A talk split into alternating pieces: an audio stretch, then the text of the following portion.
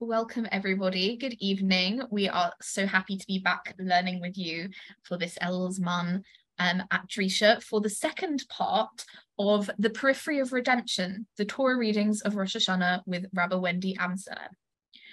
Um, as you come into the Zoom room just after this, I'm going to invite you to become a panelist. Um, you should accept that invitation. It just means that you can be part of the Zoom room if you decide to turn on your camera or if you want to unmute yourself when Rabbi Wendy invites questions or comments.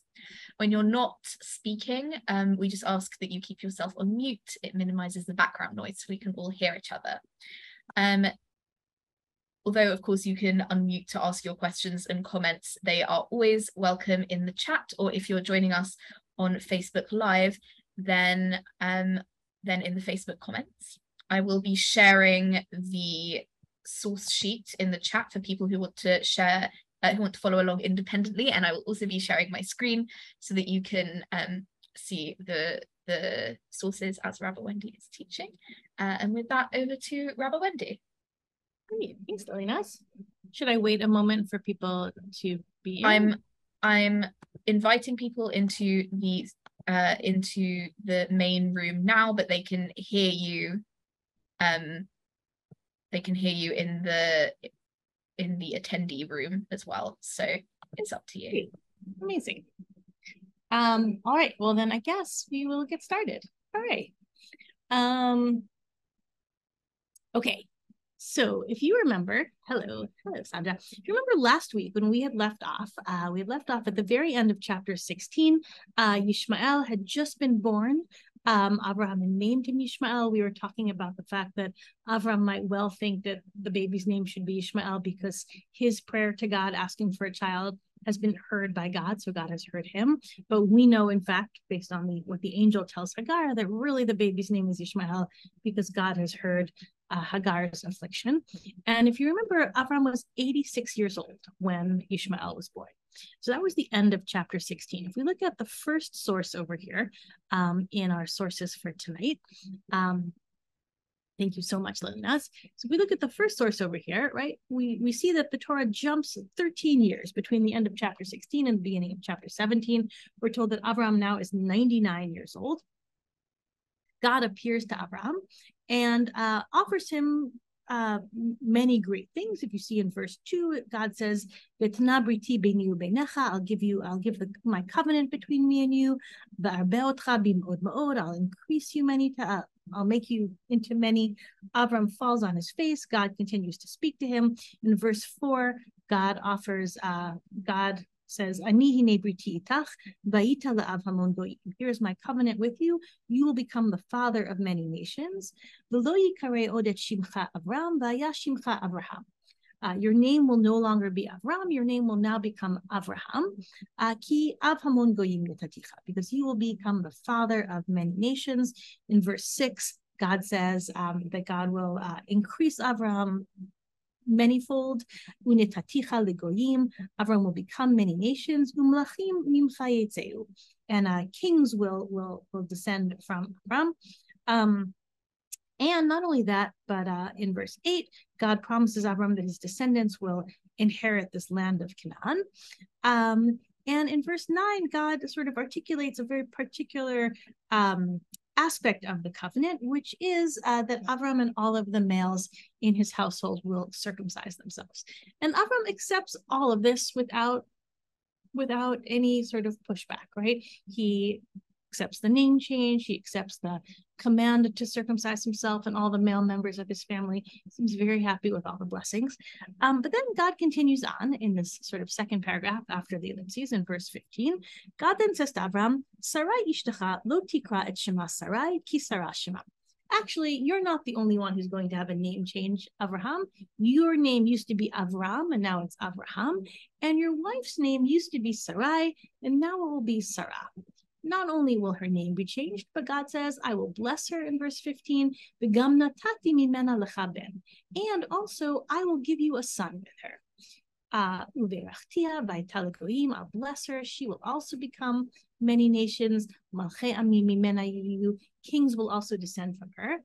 And at this last this last statement of God, this is where Avram kind of uh sort of is is too astonished, right? We're told in verse 17, pull Avram al panav Avram falls on his face, he laughs, he says in his heart, is it really possible that I'm going to have a child now at 100 years of age? Vim Sarah, Habatishim Shanati, Sarah, she's 90. Is she going to have a child now? Um, now remember, Avram's other son was born when he was 86. That wasn't hard for him to imagine. But uh, but now that he's 100, he just can't imagine it. He can't imagine Sarah having a child either, right? All the other promises God has made him, all the other requests God has asked for him, those Avram accepts, you know, without seemingly thinking twice about it. But this last promise is kind of too much for him. And so Avram says to God in verse 18, Vayomer Avram Ela Elohim, says to God, you know, no thanks. I don't really need this other child. If only my son Yishmael could live before you, right? I, know that I'm supposed to become a great nation, uh, which I'm very excited about, and my descendants will inherit the land of Canaan. But I already have a child. I have Yishmael. I don't need any other children, right? That's that's all. Yishmael is all I need. God responds in verse 19, Vayomer Elohim, Aval Sarah Ishtacha Yoledet. We can scroll down a bit, Liliaz, that would be great. Um, or I guess scroll to the next page. Uh, I'll keep reading meanwhile, right? So Sarah says, uh, Abram says, um, your wife Sarah will give birth to a son, v'karat et shemo Yitzchak, uh, you'll name this child Yitzchak, et briti olam and I will establish my, my eternal covenant with this child that you're going to have with Sarah. Uh, and God says to Abraham in verse 20, but also regarding Ishmael, don't worry. He'll also be blessed. He'll also become a great nation. 12 princes will descend from him. Um, but uh, but my special covenant that that I'm going to give to uh, to Yitzchak, asher teled lamoed hazeh. This is in verse 21. My special covenant I will give to Yitzchak, who uh, Sarah will give birth to lamoed hazeh b'shana This time next year. Now, this kind of encounter between God and Avram is really very surprising, right? Avram, for the most part, kind of accepts whatever God offers him with with great joy, and you know, God, Avram is willing to do whatever God asks him to do. And there's something about this offer of, a, of another child with Sarah, though, that seems to sort of stretch Avram's imagination too far. He can't really picture it, and he also doesn't seem like he wants to picture it, right? He he has his child Ishmael. It doesn't seem like he has been uh, sort of thinking about having any other children. He's totally satisfied with Ishmael as his child, um, and he doesn't imagine that Sarah is thinking about having a child either. Now, um, Naz, if we can just go to the next page for one moment to source number two. Um, we have here the commentary of, of Abarbanel on this set of verses. Um, and in source number two, Abarbanel says, uh, you see, Liliana, it's the next page on page three. Um,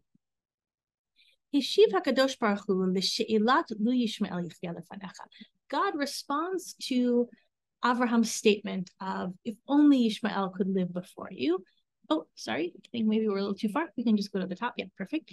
Um, by saying, Aval Sarah Ishtacha, right? God responds by saying, no, no, your wife Sarah will be the one to have this child. And Abarbanel says what what it is that God is really saying is Abraham,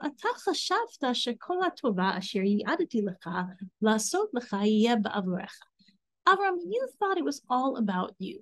You thought that all of the good that I promised to do for you was for your sake. You thought the whole story was your story. And therefore, the moment you had your son Ishmael, you thought that the birth of Yitzchak would be totally unnecessary because you thought that the covenant was all about you. Now, if you remember last week, we were talking about the fact that, like, right from the start, the question has been uh, is Sarah really a part of this covenant or not? Right? God spoke to Avram. God promised Avram that he would become a great nation. We knew right from the start that Sarah was so Sarah back then she was called Sarai was described as an akara, as a woman who was unable to have children. And so the question throughout is: Is Sarah part of this promise of becoming a great nation, or is the promise directed towards Abraham? And any child that he would have with anybody would be the covenantal child. And what Abarbanel is saying is that Avram Avram's understanding of the answer to this question was that he thought it was all about him, right? He thought that all of the things that God has, had promised him were just for him. Um, and the only thing that mattered was that the covenantal child be Avram's child. So much so that once he has Ishmael, he doesn't imagine that there needs to be any other child. He thinks that the birth of Yitzchak is lilot tzorach, right? There's no need for it. It's always an interesting thing to think about, you know, the birth of a child as being unnecessary, right? But that's the way Abarbanel describes it. Uh, Avram thought of the birth of uh, Yitzchak as being unnecessary. Abarbanel continues,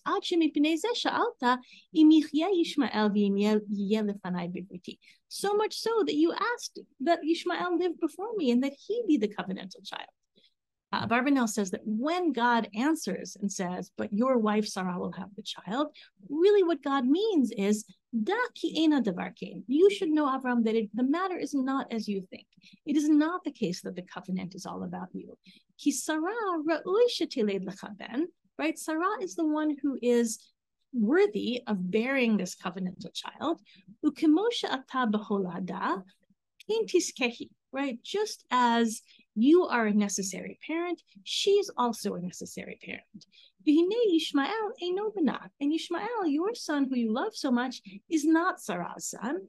V'lechein mipat Sarah, haytachu ledetitzchak hechrichit afal pishaloyamuk Yisrael. Right, because Sarah is a necessary part of the covenant, because she also has to be the parent of his covenantal child. Therefore, the birth of Yitzchak is, is entirely integral and necessary to the continuation of the covenant, even though Yishmael will also live and be well, right? He's not going to die, he will live on. The reason why another child has to be born is not that anything bad is going to happen to Ishmael, but just that Ishmael is, is not the covenantal child because the covenant was never just about Abraham, it was always also about Sarah.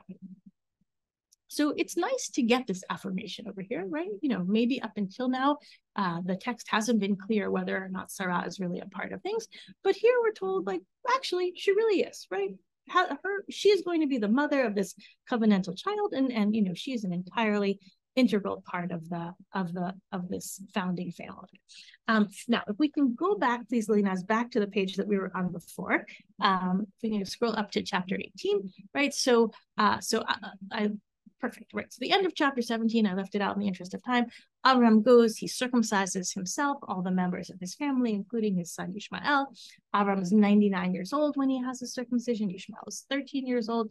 All the males are circumcised. Then we pick up in chapter 18. This is the beginning of Parshat Lech Lecha, right? We have this famous encounter where these three men uh, come and visit Avraham. He invites them in. It turns out that they are not they are not men; they are angels or some sort of divine messenger uh, messengers. Avram offers them all sorts of food. They they accept.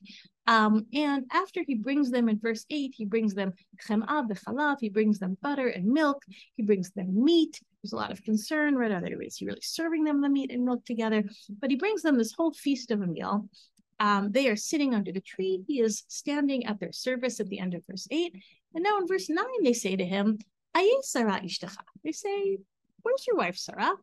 And he says, Hini ba'oel. Oh, she's in the tent. And uh, one of the men then says, Shov ashub elecha ka'et chaya, ben Sarah. I will return next year in this season, and your wife Sarah will have a son.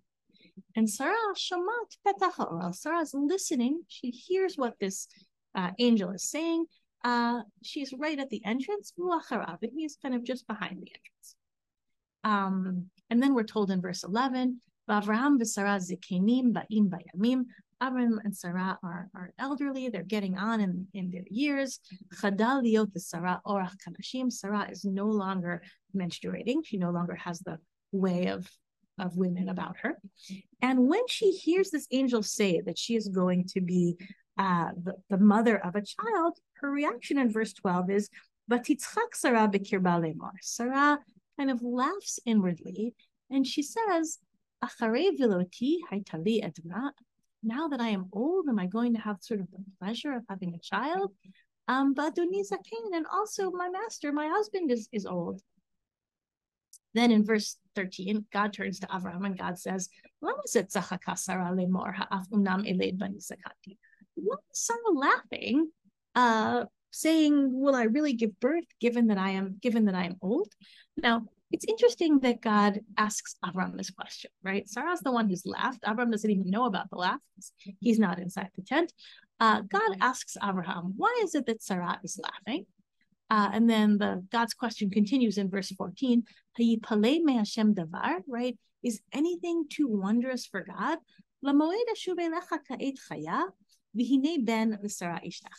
Um, I will return to you. Oh, sorry, no, I said that wrong said it from memory. I should have been reading it. Um, uh, I will, uh, right, is anything true wonders for God? Um, I will return to you at this time next year, Ula Sarah ben, and Sarah will, will have a child. Now, it's interesting to think about why is God asking the question to Avram? Um, and uh, Rabbi Silber has an answer for this that, that I have always really liked. Rabbi Silber's answer is that God is, is asking Avram because God is saying to Avram, why doesn't Sarah know about this, right? I just gave you the most important news, right? I told you that you and Sarah would be having a child together. How is it that you didn't immediately go and tell her, right? How is it possible that you, you know, you and all the other men of the household were circumcised, right? Some amount of time has had to have gone by. How, how have you not told her this already? And it almost seems that in verse 14, when God says, Is anything too wondrous for God? It's as if God is saying to Abraham, do you not really think this child is going to be born? Is that why you haven't told Sarah? Right? Is it that you don't you don't really think it's going to happen? You don't really think it's possible? Um, otherwise, how, how could you not have told your wife this? Right? She's been longing for a child for years and years and years, and you know you knew that she was going to have one. How could you not not share this news with her? Um, I think that actually is even the more generous reading of it, right? That Avram doesn't tell her because he doesn't really believe that it will happen. I think maybe the less generous reason why Avram hasn't told her and why God is asking Avram why he hasn't told her is that maybe it just wasn't even so important for Avram, right? He has Ishmael. If you know, if another baby comes along, like that's okay, but it doesn't really, it's not really something that Avram seems like he is particularly excited about, right? He his response when God first tells him about the child is just to say, I already have a son, I have Ishmael. Um, and maybe the fact that Avram hasn't told Sarah about it means that, you know, maybe it slipped his mind. It wasn't wasn't the most newsworthy thing that that had happened to him that day. And so he doesn't doesn't tell her, um, which is, you know, I think a very sad way to think about it. Um, yeah, Sandra, please. Um, so um, I'm struck by the fact that um, in Hannah's prayer, and we will have read this already right before it. Well, this is day two, so day one we read Hannah's. We would read, read Hannah's prayer. Um, she, she, the thing she emphasizes two, three, four times is nothing is too great for God. Mm-hmm. Um, he will fill. He will fill an empty womb. He will mm-hmm. feed starving man. I mean, she analogizes herself to this the man who needs bread, and bread to her, it, her son is necessary to her for breath as as as much as bread is to a starving man. And she says in three different ways, either directly or in metaphor, um, that nothing is too great for God. Nothing is too great for God. So we're reading that, and we're reading this. And just a few minutes ago, you know, you you we taught you asked the rhetorical question. Um, why why is a why did Abraham laugh? And I think the answer is coming right at us. Mm-hmm. Is he laughed because he because he he's saying, oh well, I'm old and this and that. He just didn't believe like Hannah believed. Mm-hmm. I mean, mm-hmm. Hannah absolutely she absolutely believed mm-hmm. um, that he that once Eli said to her, "Go home," God will fulfill your request. And he didn't even know she was asking for a son. He didn't know what the request was, but he was so embarrassed that he took her for a drunkard that he, and she was so articulate to him that he, he was, he was, he was embarrassed. And the Gemara says that, that he actually, in essence, he was apologizing to her and he said, go home, your request will be granted. I mean, Eli, Hannah, they, they didn't have one doubt and Abraham has the doubt. And I think that what God is doing in, in verse four, uh, 13 and 14, when he says, why is she, la- why is Sarah laughing? Doesn't she know that, that I can do anything? Nothing is above me, beyond my ability. I, I think God is talking right to Abraham, right to his heart.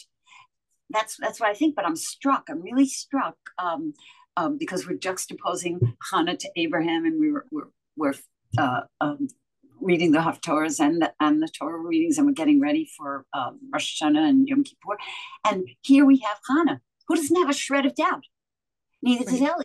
Eli doesn't so, even ask the question. And so I wonder something. I, I don't. I'm not sure what you would say about this. I think it's partly because it's not just that Hannah has this belief, but it's something that she really wants to have happen, right? It really matters to her. So she believes it partly because she she has the faith to believe it but also because this is the thing that she most wants. So she has to believe it.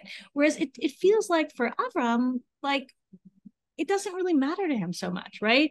The baby could be born the baby could not be born. He has ishmael. Things are good for him. He, he has the spare. There's an heir and a spare. So he's got, he's got the spare. He doesn't have to or he's got the heir and yitzhak would be the spare.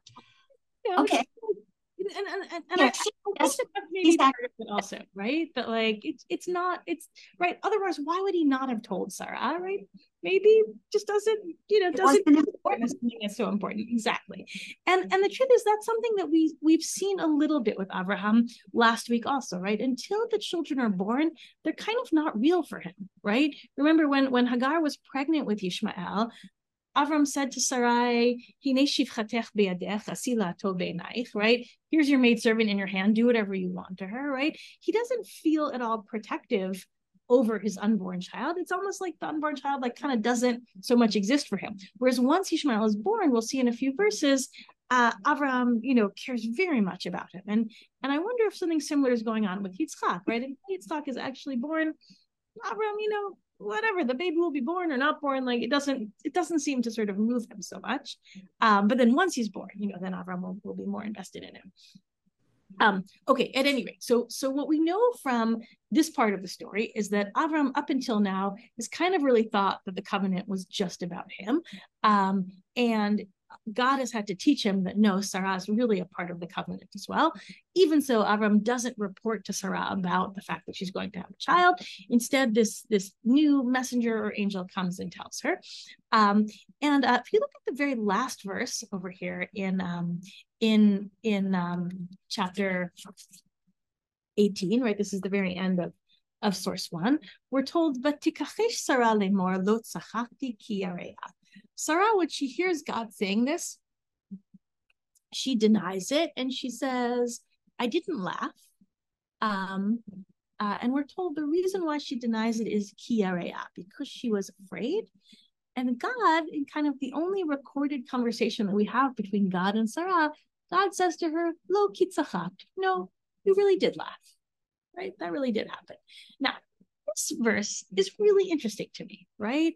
Sarah denies laughing because she's afraid, and God responds to her directly and says, No, you did laugh. So the first question that I had about this is what is Sarah afraid of, right? We're told she denies it because she's afraid. What is she afraid of? Um, and then why does God say back to her, No, you laughed? What does that even mean?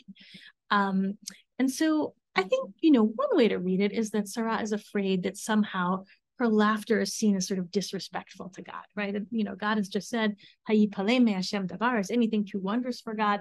And Sarah is, is afraid that maybe God will interpret her laughing as like a, a, lack of respect or a lack of faith in God. That's one one possible thing that she could be afraid of. Um, I think another possible way to read the verse that I find a little more intriguing is I think she might be afraid that because she laughed, God will sort of take back God's off right? God has said Sarah will have a child. Sarah laughs when she hears it. Um, and now I think she might be afraid that maybe this was something that God was serious about, and maybe she has somehow forfeited it by laughing. And so she very much wants to sort of deny that laughter because actually she really, really does want this child. Right. For Avram, the child seems to be kind of something he could take relief. Whereas for Sarah, this is something that uh, is is very important to her, and she doesn't want to miss out on her chance. And so, I think one of the things that that feels kind of interesting to me about this whole um, episode with Sarah is that it, it seems as if earlier Sarah was really focused on trying to have a child. Right? We knew back in chapter 16 when she realized that she herself remember she she imagines or she believes that god is preventing her from having a child. So she tries to find that workaround where she'll have a surrogate she'll use hagar to have a child.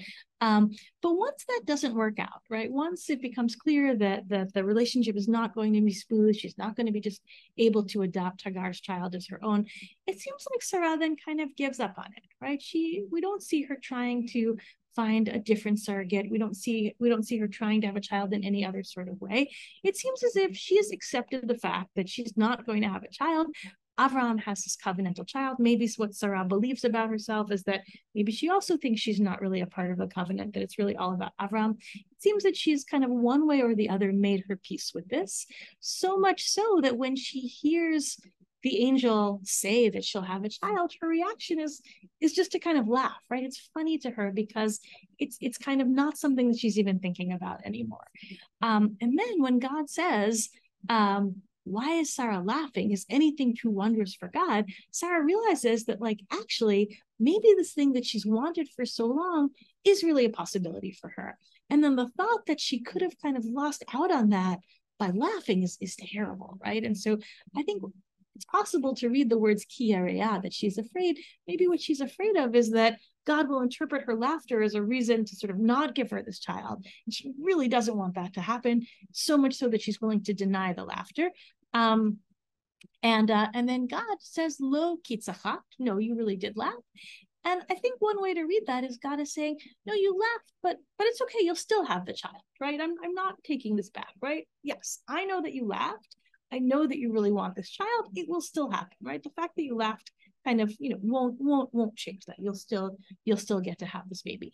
And I think the sense of Sarah as kind of awakening to sort of this wondrous possibility that she's given up on is something that we hear uh, when if we move down Liliana's please to source number three, right? This is the actual Torah reading for the first day of Rosh Hashanah. All of the texts we've seen till now are kind of preparation for that, right? This is what we read on, in the morning of uh, the first day of Rosh Hashanah, um, right? We're told here in verse one, Vashem pakadet sarah kasher amar. God um, remember Sarah as God had said that God would.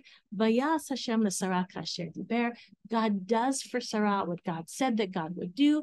Uh, Sarah conceives in verse 2, she gives birth to a son, and we're told Lamoed Asher Diber Oto The child is born at exactly the time that God said so. And I think there's a lot of sense over here in these first two verses that God is fulfilling God's word, right? There's a, you know, the, the God remembers as God had said. God does for Sarah what God had spoken and said that God would do. The baby is born at exactly the time that God said so. Um, and I think this is both a way of us knowing that this, the birth of Yitzhak is very, very deliberate, both in the timing and in the fact of it. Um, and I think also given that a lot of the the uh, the the the description in chapter 18 is of this covenant that God is setting up. I think we're being told over here that God is a very reliable member of the covenant, right? God does exactly what God says that God will do at exactly the time that God says that, that God will do it. There's a sense that everything about the birth of Yitzchak is happening, is unfolding exactly as God as God wanted it to.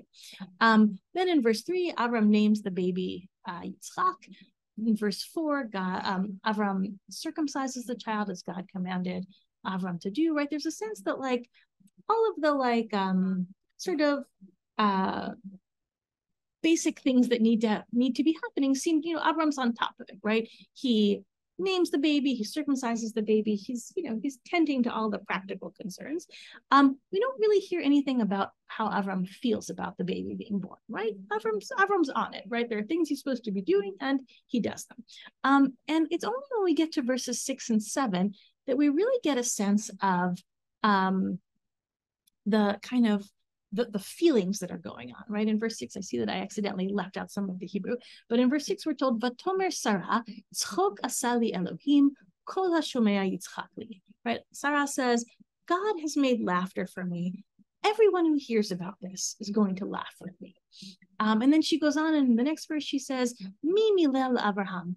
Who would have said about Abraham that Sarah would, would nurse children? Ben because I have borne him a child in his old age. Mm-hmm. Um, I think both of these verses are very interesting because, first of all, we get the sense of Sarah kind of experiencing the wonder of, of the moment, right? She says, this is really very unusual, right? What is mm-hmm. happening right now, there's almost kind of like a rush of words coming from her, right? We have not heard Sarah speak this much yet in Breshit, right? Mm-hmm. Basically, right, we've heard her say to Avram, you know, I'm so angry at you about the way that my maid servant Hagar is treating me. We heard her say to Avram before that, uh, God is preventing me from having a child. Uh, come have a child with my maid servant. Um, but this is like two verses in a row. That's more than we've heard Sarah speaking before. And the way that she's talking kind of just sounds like it's a it's a language that's filled with wonder. Um, and I think it's also very interesting that it seems like she's processing the wonder of the event by imagining the way that it will look and sound to other people, right? She says, God has made, right, God has made kind of laughter for me everyone who hears about this is going to laugh with me. Whoever would have said that this would happen, right? She's kind of imagining other people sort of hearing about this, seeing the fact that she's had a child. And it's only by kind of imagining their reaction to the event that it seems as if she's able to uh, to kind of really understand it or really kind of wrap her mind around it. Um, Sandra, were you going to say something before? Um, will you be able to address even a little bit of the comparison and God's reaction to Abraham's external overt laughter versus God's, which was basically we haven't heard a reaction mm-hmm. to it. There's no textual reaction of God to it. To God's mm-hmm. almost hostile, but you've given it a really good interpretation, not not hostile at all reaction to Sarah's unvoiced mm-hmm she left Bakir Ba. She she thought of laughter. So can you address that at all? It's something that plagues me. It troubles yeah. me. I I totally agree. I mean, right. So Abraham said said to God back in, in chapter 17, only Ishmael would live before you. And God says, No, Sarah will have a child, right? I'm rejecting your request, Abraham. It's not just about you and Ishmael you're going to have this child. The child will be Yitzchak. Yitzchak will be the covenantal child, but don't worry, Ishmael will do fine as well. Um, I think that if we read it as God saying to Sarah, like, hey, Sarah, why aren't you a believer? Then it's very hard to understand, right? Because like, yeah, why why would Sarah be more criticized the same kind of laughing that you know as as Avram was. Um, that's why I really liked Rabbi Silver's read of it, right? That the lama zet Sarah is not asking Sarah why are you laughing? It's asking Avram why is Sarah laughing? Why doesn't she know about this? Right? Why is this why is this something that you haven't shared with her? Do you, Avram, think that anything is too wondrous for me? Did you not tell her because you thought it wasn't possible? That that that's the way I would choose to read it because otherwise, I agree with you. It's very difficult. Um, and I, I, wouldn't, I wouldn't, yeah, I don't know what I would say about that. And one um, other, you think that she seems to be um, overflowing with words, almost like a young girl. And so I was thinking, since God did give her back her Edna, and she had her breasts filled with milk, and her they were not raisins, they were not uh, her breasts weren't shriveled like raisins anymore, and she was getting she was rejuvenated. So I I, I often think that her her spate of words is very um, like in her 20s or late teens it's very girlish. And maybe and maybe she's youthful in more ways than one. Maybe she's back you know maybe she's back and this flowing of sap and milk in her is is has rejuvenated her not just um, for purposes of nurse having and nursing a baby but she's she's youthful again and and all these wonderful things come out of her mouth and she's just looking at the world with wonder look what god did for me yeah. so I, thought, although i wouldn't i wouldn't want to think that like you know sort of a, an ability to speak poetically is like only for young people right i think that there's no. a sense like yeah different from used to, she was speaking yeah. So, yeah. so right so you could see it as like as an age thing i would see it more as like she's like alert to how amazing this is. Right? She Got feels it. it and and she's moved to speak about it, right? Okay. Like as if maybe she had ordinarily been sort of reticent and now she's so moved by the experience that the, the words are kind of coming out of her, right? I like thank and you. The words, the words kind of have a feel of wonder about them, right? Yeah. yeah. Like, whoever would have thought that this would happen, right? Who could have imagined? Who would have thought? Everyone is laughing with me, right? And there's a sense that um yeah, I think I think she yeah, I think there's it just it feels to me like there's a lot of joy in those two psukim. Mm-hmm. And we mm-hmm. haven't really heard Sarah expressing joy anywhere before. So mm. Very nice about about hearing it. Thank you. Thank you. Uh, oh, thank you. Okay. So at any rate, um we're told in verse eight. Um, sorry, Rabbi but... Wendy, I think we just have one more question, if that's oh, okay. Please. Is it from Emily? Yes. Great. Emily, I think you're on mute, just to let you know maybe her amazement is also at, oh, wow, I have a role in this. I have a place in the covenant. That's also, I, I can hear that sense of amazement at that as well. Mm-hmm. Yeah, I, I knew that I was going to be in this. Mm-hmm. Yeah, because right, it seems as if in the beginning she really thought she could be a part of it, and then I think once her attempt to have the baby with Hagar through Hagar is shut down, it seems as if she just sort of steps back and she's like, okay, this is just the way it's going to be, and it doesn't seem as if she's, uh, you know, angry about it. It just seems as if she's accepted it, which is why I think her first reaction to being told that she's going to have a baby is just to kind of laugh about it, to be like, no, that's not for me, right? I, I wasn't really thinking about that. And then, um, that's yeah, I think that's why she gets so so afraid, right? When she thinks that maybe actually, you know, she might have might have missed out on it. Um, okay, so at any rate, uh, we're now at the top of page four, right? In verse eight, we're told uh, Yitzchak, the boy, grows older, vayigamal, he's weaned. Avram makes a big party on the day that he's weaned. And then we're told, Vatera Sarat ben Hagar Mitzrit Asher Avraham Mitzachek. Sarah sees the son of Hagar, the, the Egyptian, whom she had birthed to Avraham, Mitzachek, laughing, right? Um, and something about what Sarah sees um, gets uh, gets her so upset that she is going to demand that um, that Ishmael and Hagar be banished. Now, the verse doesn't at all tell us what it is that she sees. Um, if it's okay, if we can just scroll down quickly to page five to source four, right? There's a famous midrash over here in Bereishit Rabbah that has many different possibilities of like what it is that Sarah sees. Um, it begins with Rabbi Shimon ben Yochai saying, Rabbi Akiva haya omer bo davar lignai. Rabbi Akiva used to interpret this verse of Sarah seeing uh, the son of Hagar laughing um, in a shameful way, in a disgraceful way. But I, I read it more positively. Um, and so then Shimon Bar Yochai quotes three different opinions, the first of which is Rabbi Akiva, the second one is Rabbi Ishmael, the third one is Rabbi Elazar ben Oshel Rabbi Yossi HaGalili. They each interpret mitzachek in very, very negative ways. Rabbi Akiva says, what is mitzachek? Mitzachek means um, sexual immorality. How do we know that? Because when Potiphar's wife uh, accuses Yosef of trying to rape her, what he says is, Ba'ilaya eved ha'ivri, Ba'ilaya eved ha'ivri asher hiveta lanu litzachek bi your Hebrew slave came to uh, to laugh at me, and there it means to sort of sexually assault me. Um, so, uh, so Rabbi Akiva thinks that what it is that Sarah sees Yishmael doing is basically uh, is she accuses him of rape, raping these married women. Um, which is what, of course, Mrs. Potiphar is accusing Yosef of trying to do. Um, and then uh, the second opinion that we have is Rabbi Ishmael. He says, oh yes, Litzachek is also very, very terrible. It means idolatry. And how do we know that? Because in the verse in chapter 32 of Exodus, when the people of Israel are worshiping the golden calf, it says, uh, they, they sit to eat and drink, and then they get up litzachek, and their litzachek is connected to idolatry. So it must be that what Sarah sees Ishmael doing is committing idolatry. And the third opinion is Rabbi Elazar, the son of Rabbi Yossi HaGalili. He says, no, tzchok is really a reference to murder. How do we know that? Because in the book of Samuel, when the two warring generals, um, Avner and Yoav, uh, Avner is the general of Ishbosheth, the descendant of Shaul.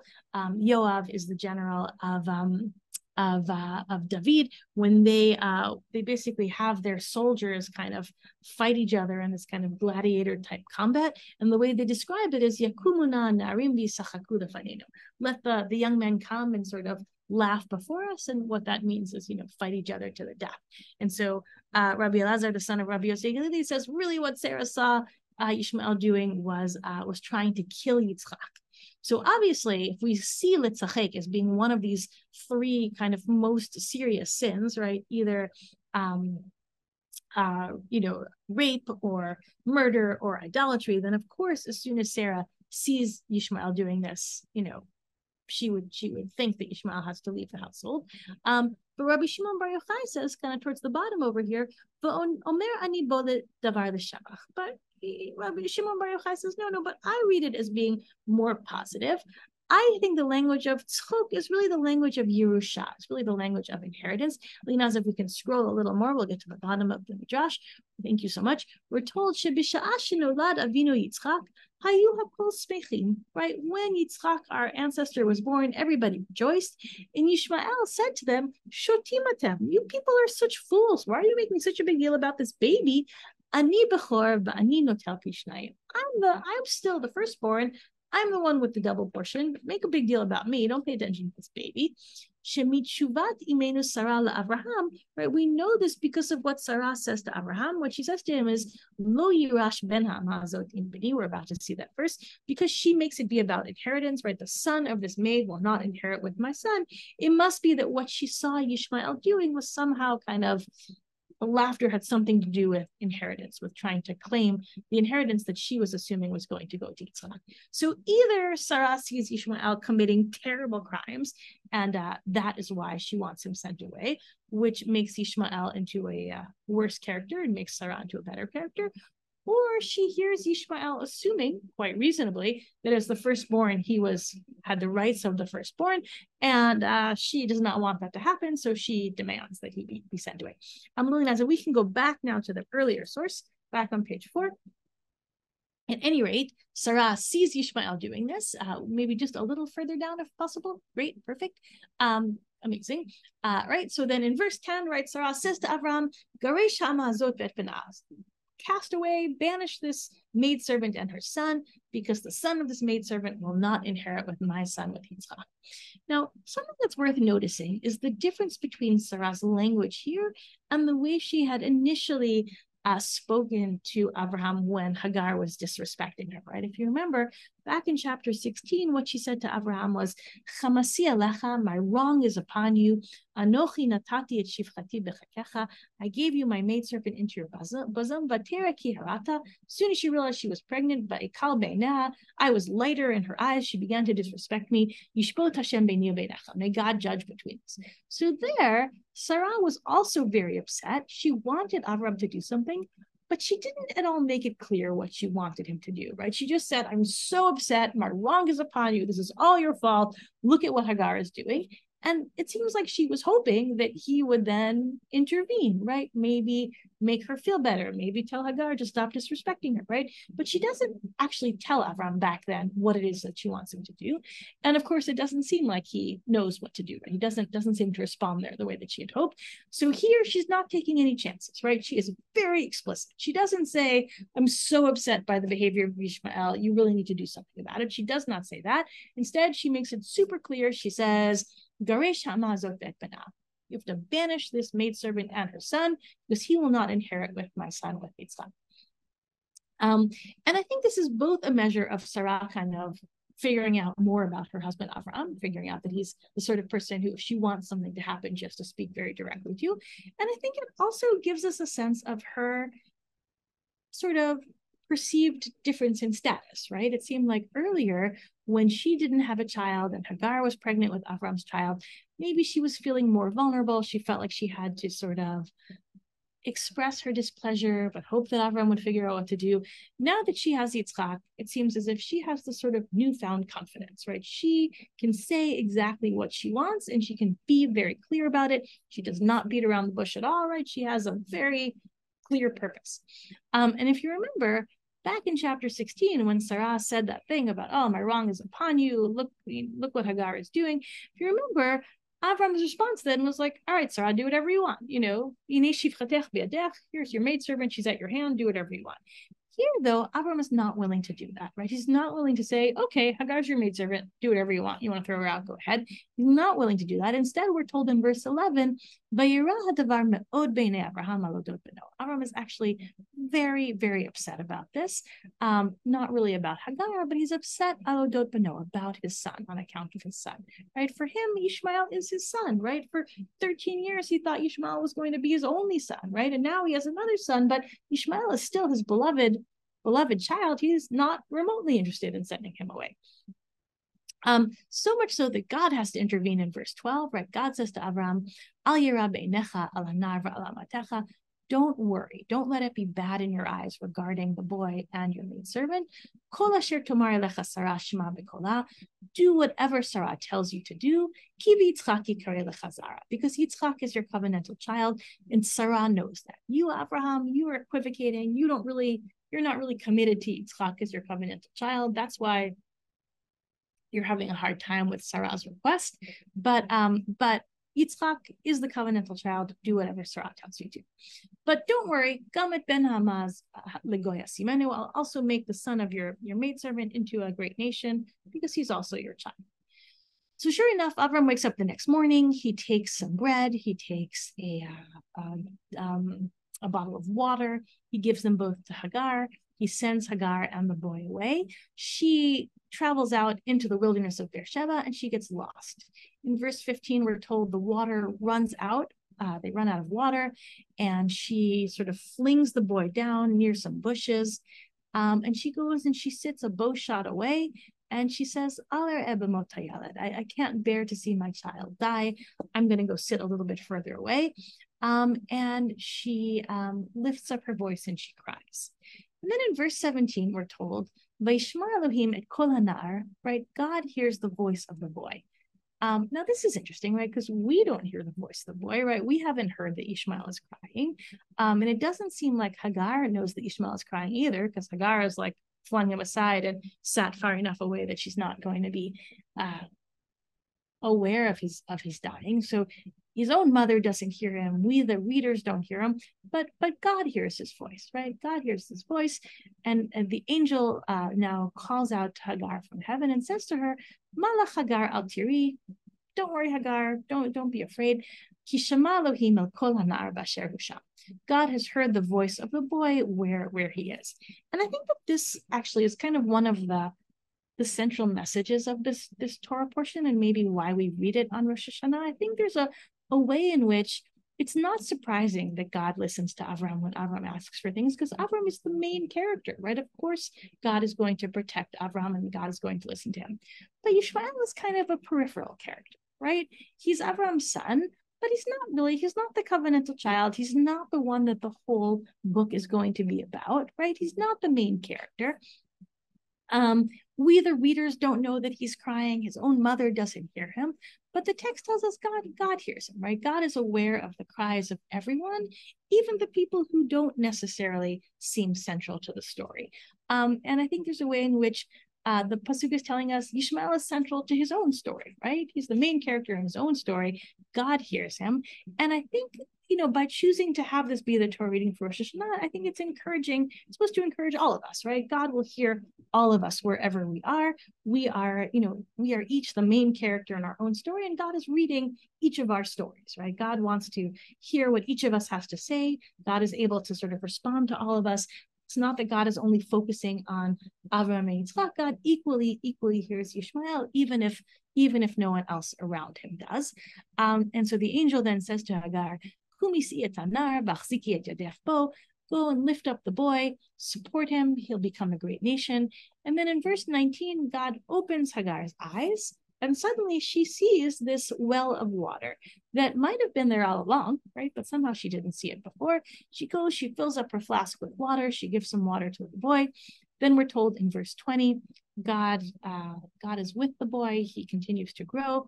Um, he uh, lives in the desert. He becomes an archer. And then in verse 21, we're told he lives in the wilderness of Paran, and his mother finds him a wife uh, from Egypt, where she is from. Um, okay, so that is kind of the end of the story of Hagar and Ishmael. Um, most of the Torah reading uh, for the first day of Rosh Hashanah goes on a little further um, uh, with a description of Avimelech and Abraham, uh, having a covenant together. But I would say this is the, the core part of our story.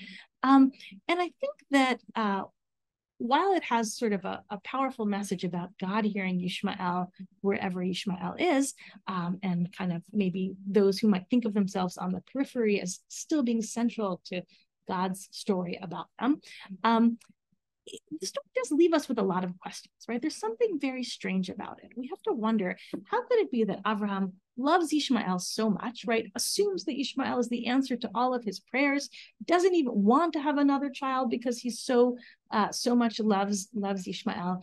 Um, uh, and then it seems like Abraham sends Ishmael away, and we never hear about Avram and Ishmael ever mm-hmm. talking to each other again, right? And you kind of wonder, how could that be, right? How is it possible that Avram could have so quickly kind of severed this relationship? Mm-hmm. And also, several chapters later, when Avram dies, Ishmael comes back along with Yitzhak to bury Avraham. And you kind of wonder, if Avraham really had sort of so summarily cut off contact with Ishmael, then why would Ishmael bother to come back for, for Avram's funeral?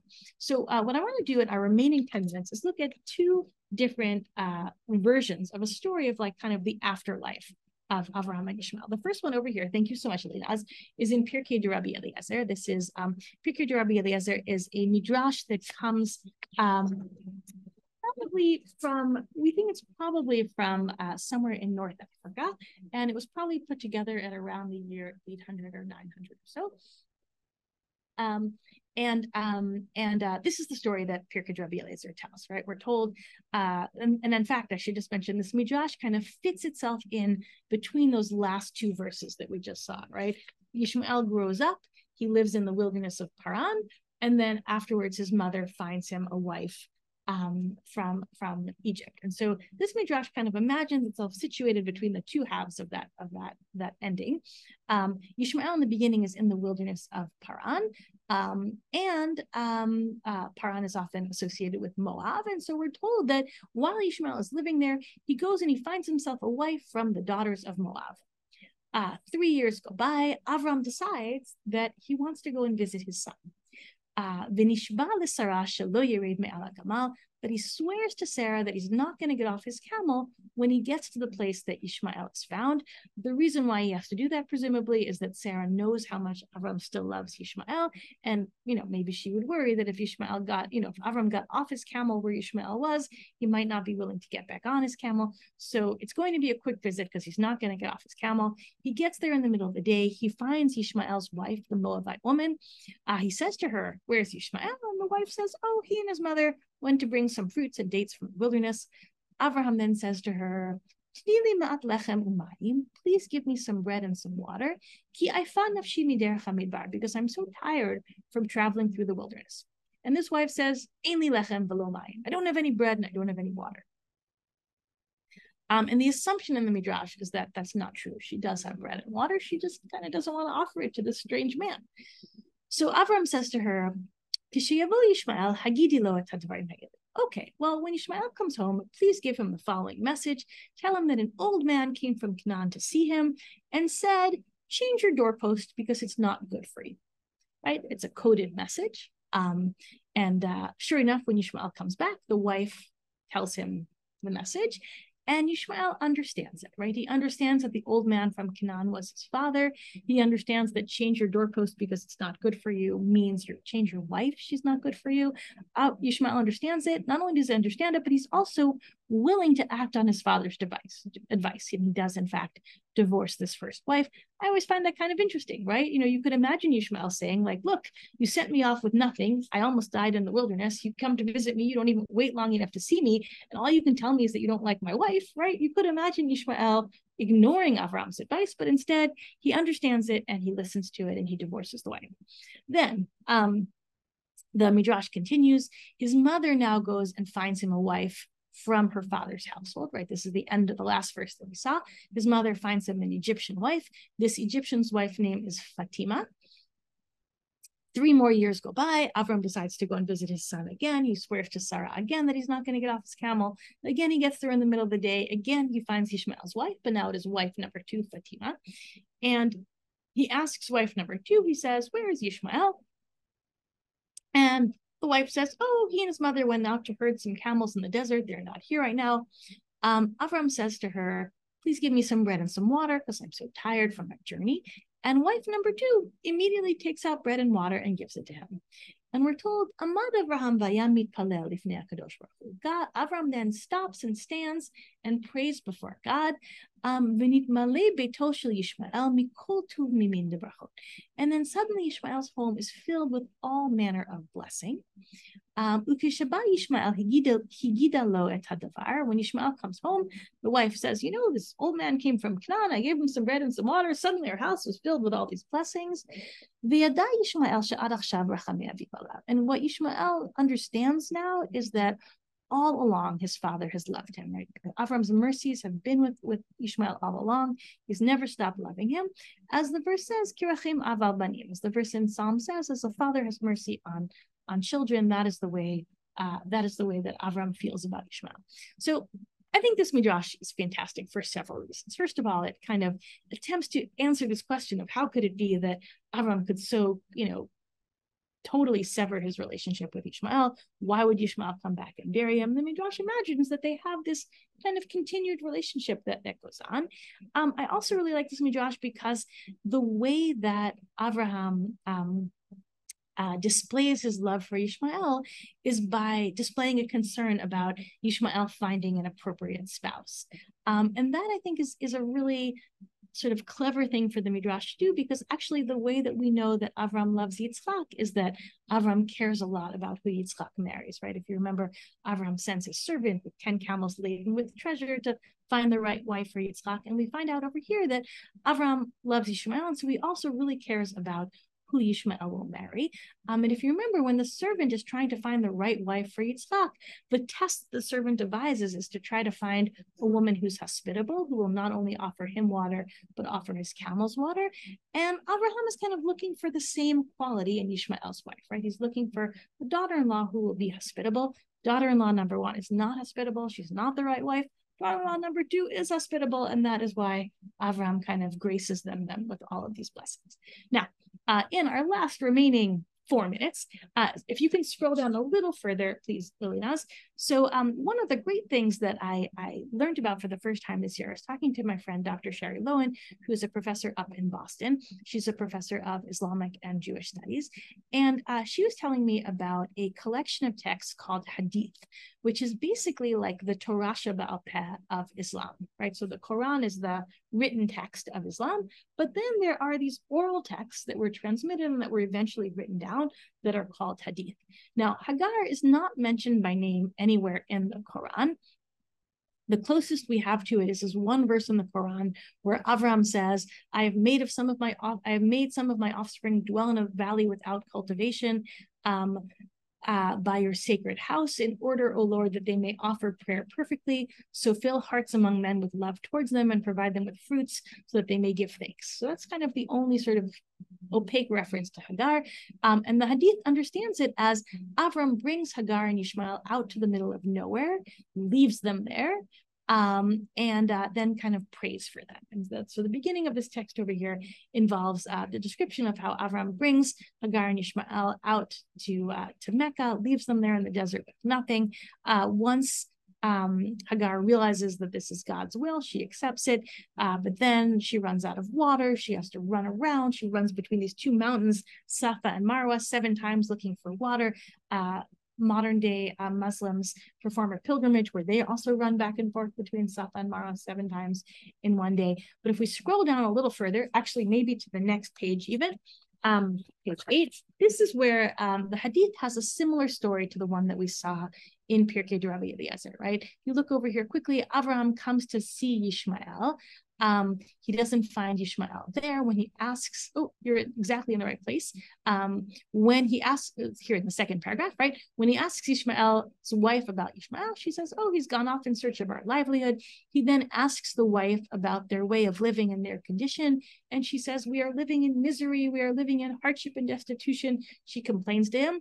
Avram says, oh, okay, when your husband comes home, please tell him that, you know, I came to see him and tell him to change the threshold of the gate of his house. Ishmael comes home. Uh, he says, Oh, has anybody visited you? And the wife says, Yeah, an old man who looks like this and this came, asked me how I was doing. I told him about how we're living in hardship and poverty. And uh, Ishmael says, Well, did he advise you anything? And she says, Oh, yes, he told me to change the threshold of my gate. Ishmael says, It was my father, and he has ordered me to divorce you. Go back to your family. So then Ishmael divorces her. He marries a different woman. Abraham stays away for a while, then comes and visits them again. He asks the second wife how they're doing. The second wife says, Oh, we are prosperous and well off. We have everything in abundance. Uh, she thanks God. Avram says, What kind of food do you eat? She says, Meat. He says, What kind of water? What do you drink? She says, Water. And then Avram uh, asks God to bless their meat and their water, and they're given it with abundance. And uh, Ishmael comes home and finds out about all this and, and understands that his father has approved of his wife. Now, I thought that this was a very interesting variant on our midrash. When I asked uh, Dr. Shari Lowin, she thinks the midrash is the older text and that this is a uh, you know a, a, variant of that midrash.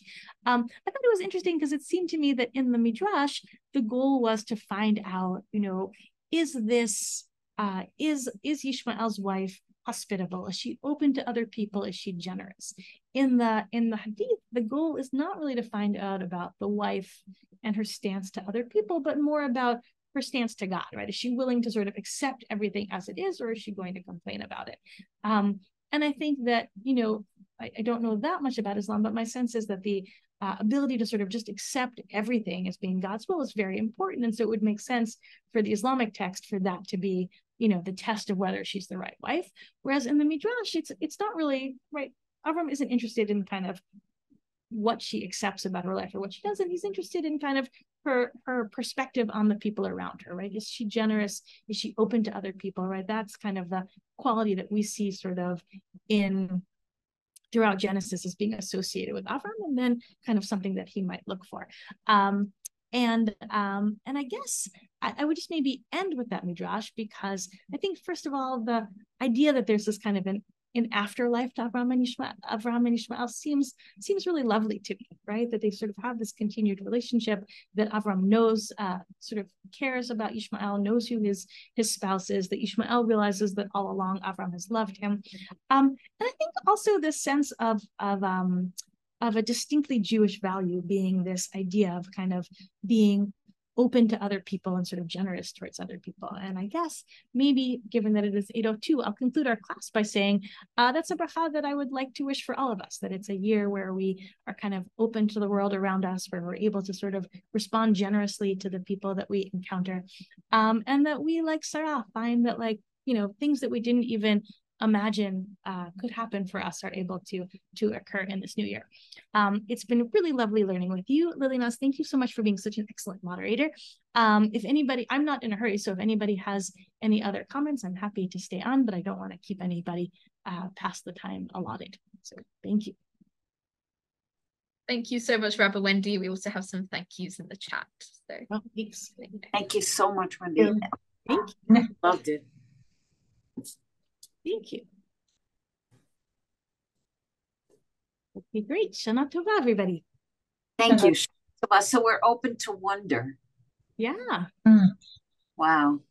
I love that because that's a Hannah, Hannah quality that Hannah uh, inherited that, that somehow. Yeah. Karma, you know, fr- from from Sarah Imenu. Totally. I love it. Thank you so much. Thank you. Thank you, Thank you so much. It was beautiful. Thank you, Wendy. Thank you. Thanks, everybody. Shana Tova.